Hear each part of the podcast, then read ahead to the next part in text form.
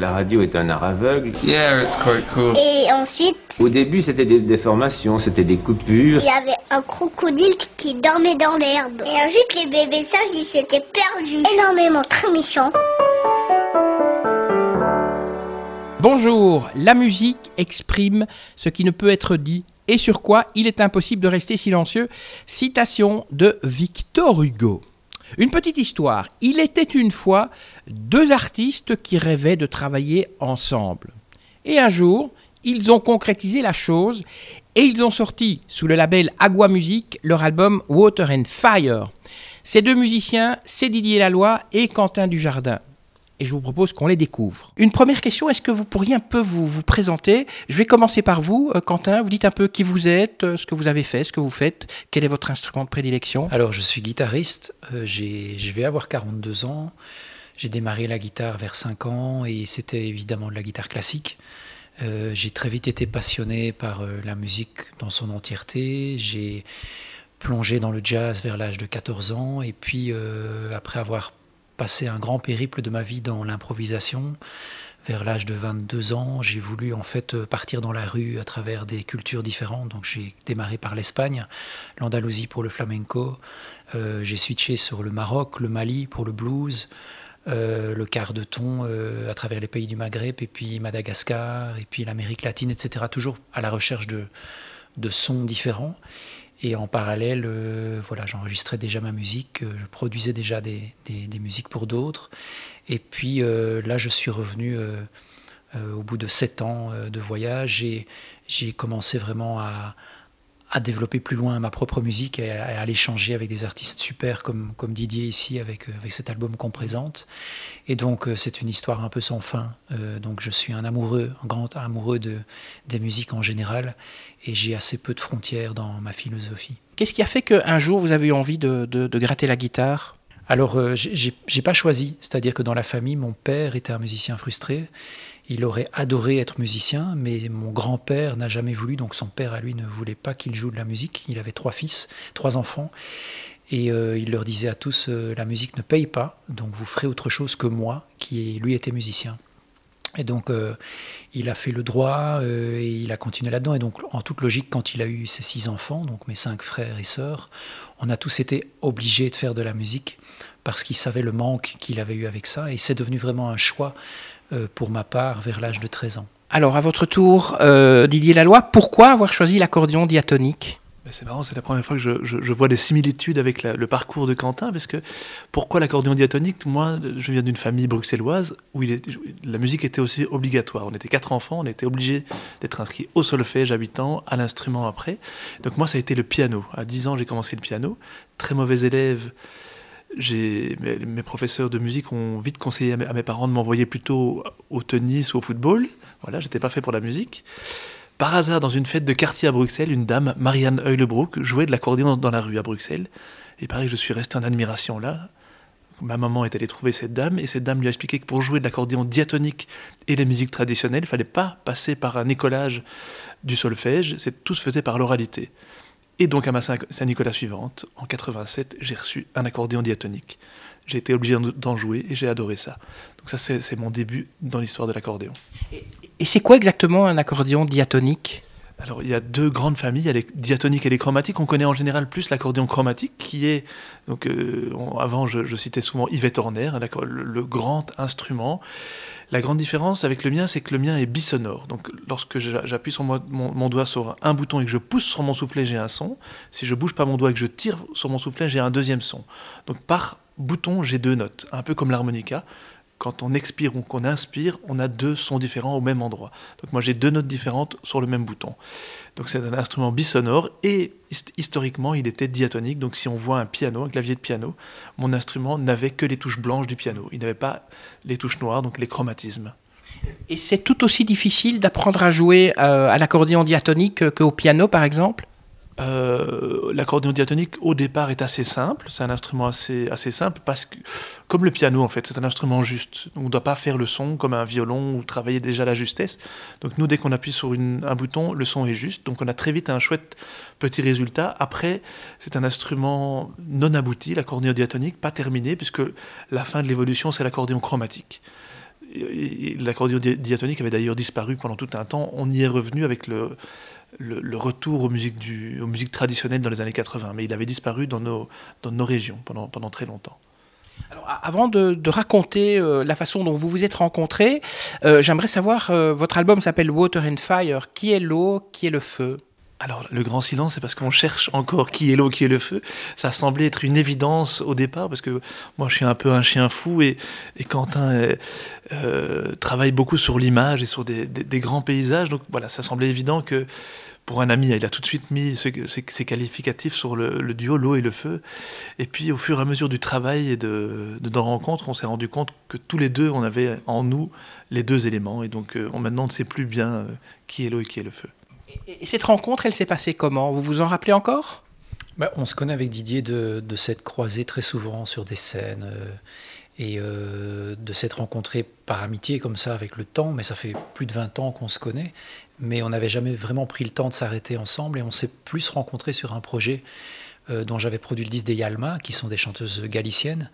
Et, euh, à cette occasion-là, on avait eu l'occasion de beaucoup tourner euh, ensemble et puis de se rencontrer un peu plus. Et puis à un moment donné, on s'est dit, mais tiens, est-ce qu'il serait pas le moment venu de, travailler un peu ensemble et de, faire vraiment euh, un arrêt sur image et se dire voilà maintenant on a envie de collaborer et d'écrire de la musique ensemble. Et donc ça s'est passé de cette façon. Ça fait deux ans quasiment maintenant qu'on travaille et qu'on, et raconte des choses l'un et l'autre différemment dans un temps aussi qui est différent. Je ne suis pas quelqu'un qui est, comment vais-je dire, beaucoup sur la route. Euh, je pense au contraire de Didier qui est extrêmement prolifique et qui, collabore avec beaucoup d'artistes. Moi j'aime assez bien le, côté euh, grotte, entre guillemets, prendre le temps de produire de la musique, etc. Euh, et, donc cet équilibre-là a fait qu'on a pris le temps aussi de se rencontrer tous les deux à plusieurs périodes dans l'année. Et le résultat est très agréable. En tout cas, à mes oreilles, la production est très chouette. Donc c'est vrai que vous avez deux caractères différents, vous jouez de deux instruments différents. C'était facile de, je dirais, de s'accorder? Oui, ben c'est oui, ça, a été facile. Donc on a travaillé dans le studio de Quentin, parce que Quentin a un, studio, un petit, un, petit label de production, et donc on s'est rencontrés là. Sur l'album, donc il y a des morceaux qui, viennent vraiment de l'univers total de Quentin, d'autres qui viennent de mon univers, et puis certains, et c'est la partie sans doute la plus intéressante, ce sont des, morceaux qu'on a coécrits. Et donc ça, c'est passé de manière très, simple, comme ça on se prenait chez lui, dans des, espaces différents, des quarts d'heure, en se donnant soit une image ou une tonalité, un rythme. Un quart d'heure plus tard, on revenait et on mettait les idées ensemble pour petit à, petit assembler des puzzles. Voilà, et les morceaux qu'on a coécrits, donc, ce ces assemblages d'univers. Et puis, euh, au bout d'une phrase de Quentin, ben, ça me faisait partir sur une autre idée et inversement. Donc en fait, vous avez composé les morceaux chacun dans votre euh, coin, si on peut dire, mais vous vous êtes quand même rencontrés à un certain moment. Vous n'avez pas mis ces albums, pardon, mis ces morceaux sur l'album euh, sans vous être un petit peu concerté ou peut-être écouter les, les morceaux l'un de l'autre. Vous êtes peut-être critiqué aussi. Comment ça s'est passé?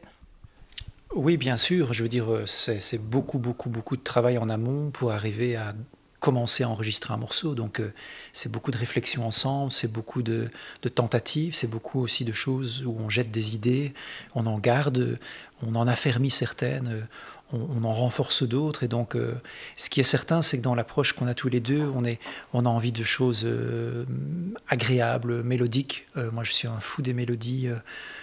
j'adore évidemment le jazz, j'adore la musique baroque, mais, mais je trouve que ce qui est beau au-delà de tout ça, c'est de, ces improvisations, c'est la simplicité des fois des mélodies. Et donc, je pense que là-dessus, c'est quelque chose qu'on apprécie tous les deux, euh, cette simplicité-là. Et puis, évidemment, bah, c'est le rencontre aussi du monde de l'improvisation avec la rencontre du monde traditionnel. Euh, l'univers musette aussi, euh, qui touche Didier finalement à la musique traditionnelle. Donc, c'est comment on peut aussi raconter autrement que par une musique connotée manouche, on va dire, puisque c'est quand même une couleur qui est très attachée aussi à la musette. Comment la raconter autrement avec une guitare nylon et pas avec une guitare manouche. Donc, c'est toutes ces tentatives-là qui sont intéressantes dans, la recherche qu'on a. Et donc, ça demande beaucoup, beaucoup de temps de préparation. Alors, à force de travailler ensemble, je suppose que chacun, vous vous êtes apporté l'un à l'autre quelque chose. Est-ce que vous pouvez me dire, Quentin Dujardin, ce que Didier Laloy vous a apporté, et puis Didier Laloy, ce que Quentin Dujardin vous a, vous a apporté? Ben, moi, moi c'est difficile de dire ce que précisément il m'a apporté, mais ce que j'ai adoré tout de suite dans son univers, c'est euh, c'est le fait que c'est un accordéon, c'est large, c'est grand. Et donc mon, délire à moi, c'était d'enregistrer vraiment cette grandeur, d'enregistrer ce, cet aspect euh, cathédral. Mon père, mon grand-père était organiste, et donc euh, j'allais souvent dans les églises et j'ai un son très très large dans les oreilles par rapport à ça. J'adore jouer dans ces édifices-là où la pierre renvoie un son, et j'entendais cet accordéon de la même manière dans ma musique. C'est-à-dire que pour moi, c'était une largeur en plus, c'était un paysage étendu, c'était plus qu'un 180 degrés, c'était quelque chose de très très large et donc, euh, je dirais que c'est ça qu'il a, qu'il a apporté dans, l'univers et dans l'échange qu'on a eu.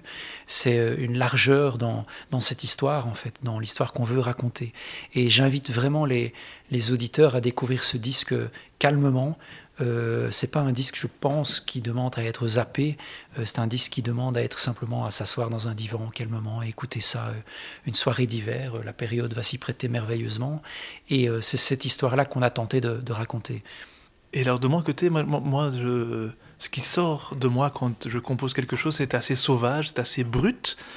Euh, je parle souvent de ma belle-mère qui, a parfois du mal avec mes, compositions de base. Et ce que Quentin apporte à, mon espèce de boue, de matière sauvage comme ça, c'est une accessibilité. C'est tout d'un coup aller rechercher une harmonie un peu plus fine.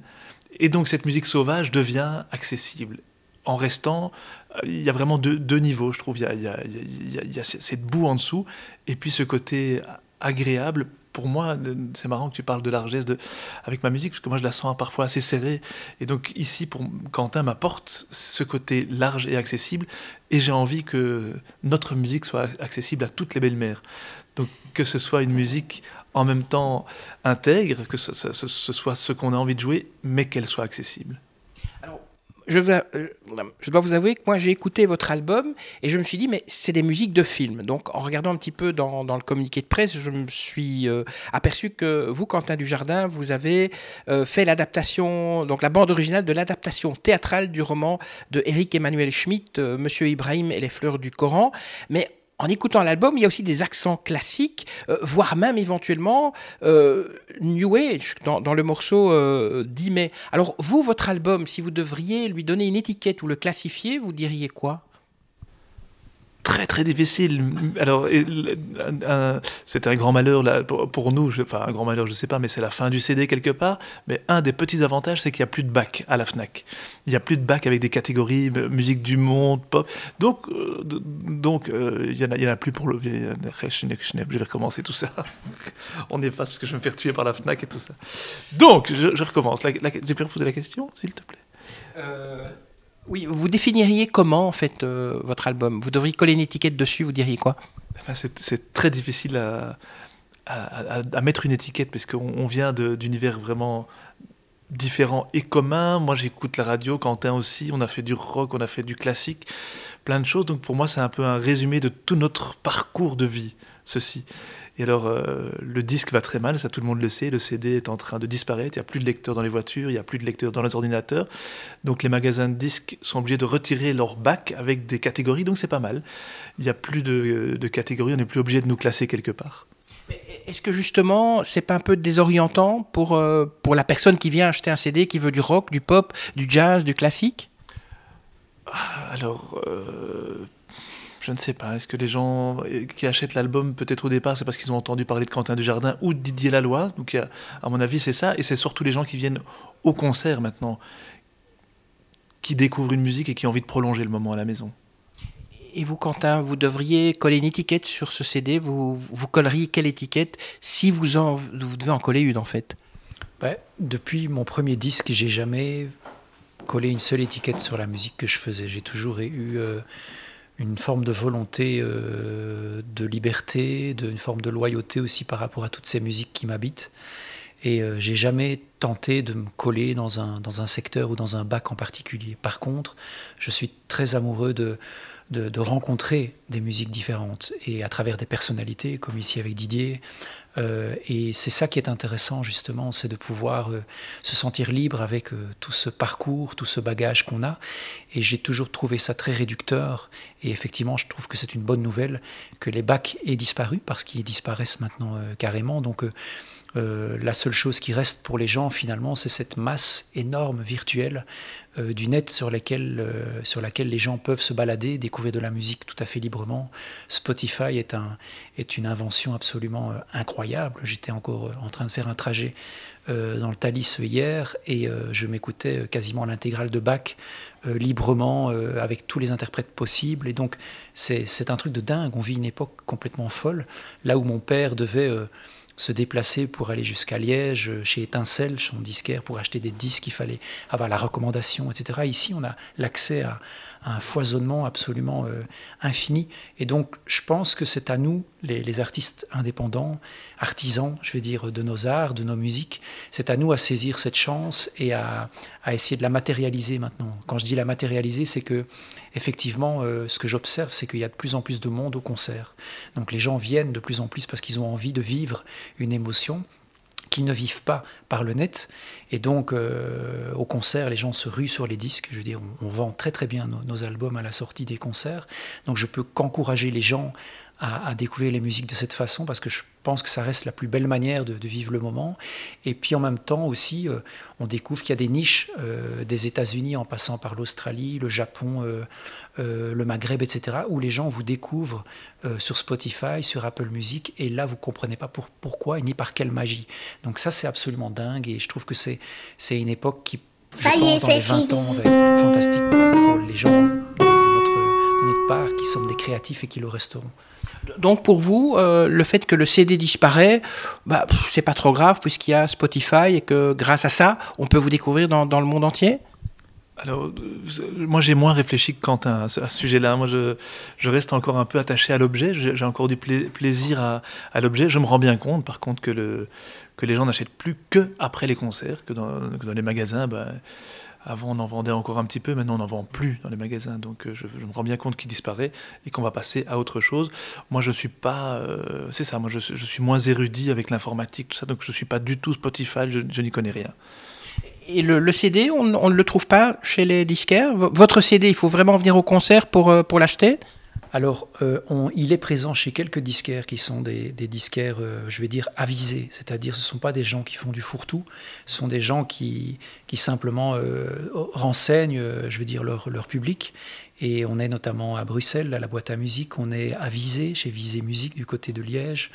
donc il y, a, des espaces, il y a des lieux. On est à Krainem chez Mark Sand, qui est aussi un Mark Steyart, un dingue de musique absolument fantastique, qui connaît de choses.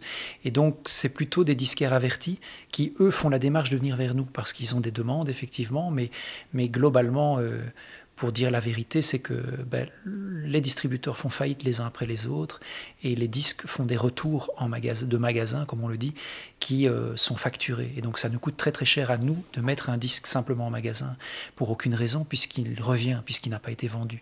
Donc, la question, c'est plutôt que ça me paraît plus simple, plus sain aussi de ben, simplement d'aller là où les gens ont envie de l'acheter, c'est-à-dire après les concerts. Comment s'est passé pour cet album euh, la composition euh, justement des, morceaux? Euh, Est-ce que vous aviez une sorte de ligne directrice ou bien est-ce que, comme on l'a dit au début, vous avez été chacun dans votre côté, chacun dans votre coin pour composer vos morceaux et puis vous avez mis ça ensemble en, en discutant l'un l'autre?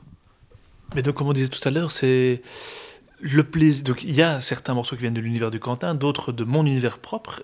Et le, plaisir, ça a été donc l'écriture commune, de, rebondir sur l'idée de l'autre. Donc, il y a une, une grande partie de, de l'album qui est une espèce de. qui est l'échange, qui est la rencontre, qui est la partie la plus intéressante. Votre style de musique, hein. d'abord, il n'y a pas de style, puisque c'est vrai qu'il n'y a pas de genre, il n'y a pas d'étiquette, mais vous n'êtes pas ce qu'on peut appeler du, mainstream. Est-ce que ça veut dire que les radios sont un peu frileuses pour, euh, pour vous diffuser, ou bien vous trouvez quand même pas mal de radios qui sont, qui sont OK euh, et qui sont ouvertes pour diffuser votre type de musique? Ben donc pour le moment, on passe essentiellement sur euh, contact, énergie, nostalgie. non, bien sûr que c'est que c'est une musique qui ne passe pas sur toutes, ces chaînes-là.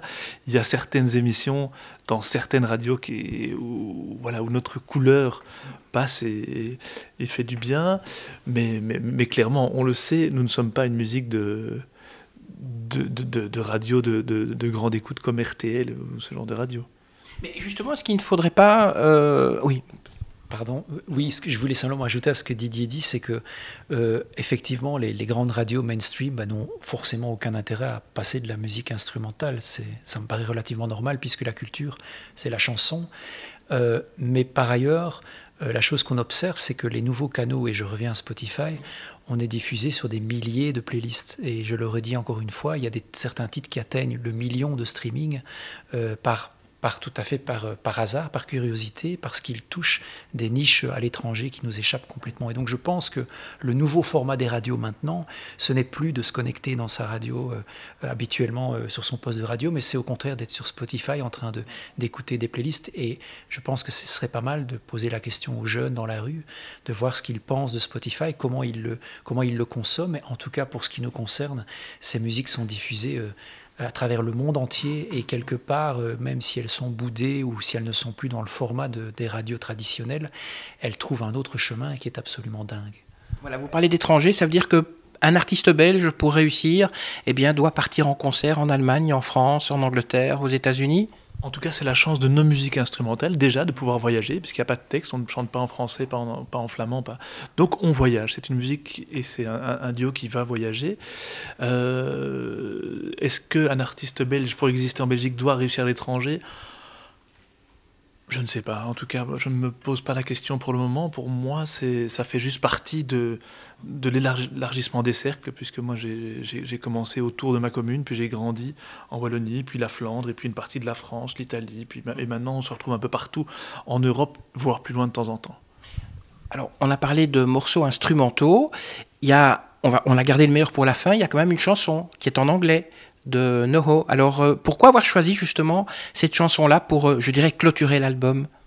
Ben, je, Donc je produisais ce disque avec euh, Noho et j'adore cette voix, j'adore la, la, douceur, ce qu'elle raconte. Et je dis à Didier, ce serait pas mal de clôturer l'album avec quelque chose qui, qui va dans une direction quelque peu différente. Et puis aussi parce que tous les albums que j'ai faits, euh, ont toujours un, invité vocal, un featuring qui apparaît quelque part. Et, euh, et ici, ça, ça, a été assez naturel de proposer. Donc, Didier a entendu la chose, on a glissé quelques accordéons, quelques guitares acoustiques, des guitares barytons, et, et puis la voix qui est là et qui surfe dessus, c'est juste tellement beau. Et pour clôturer le disque, c'était évident. Cette première collaboration, est-ce qu'elle vous a donné envie peut-être de faire une deuxième, une troisième, une quatrième collaboration? Je pense déjà la quatrième tout de suite. Non, non là, on est, on est au début de la première, puisque l'album sort à l'instant, on commence les concerts maintenant. Donc on va se laisser, euh, on va se laisser avoir du plaisir déjà maintenant avec les concerts, et puis on va voir vers où tout ça nous emmène pour la suite. Merci Didier Laloy, Quentin Dujardin d'avoir répondu à mes questions. Je rappelle donc votre dernier album qui est vraiment, je l'adore. Il s'appelle Water and Fire. Alors, qui de Didier ou de Quentin est l'eau? Qui de Didier ou de Quentin est le feu? Ce sera à vous de le découvrir en écoutant cet album, donc paru sous le label Agua Music. Avant de vous laisser partir, vous les auditeurs, eh bien deux trois petites choses à vous demander. N'hésitez pas euh, à liker, à cliquer like ou j'aime, je ne sais pas, ça dépend la langue euh, qu'il y a sur votre ordinateur, parce que ça nous fait toujours plaisir. Partagez aussi l'interview avec vos amis. Abonnez-vous, comme ça vous serez tenu au courant de la publication de la prochaine interview. Laissez-nous un commentaire sympa. Sachez que ça nous fait toujours, ou que ça me fait aussi Toujours extrêmement plaisir. D'avance, merci. Que la force soit avec vous. Et puis on se dit à bientôt. Ça y est, c'est fini.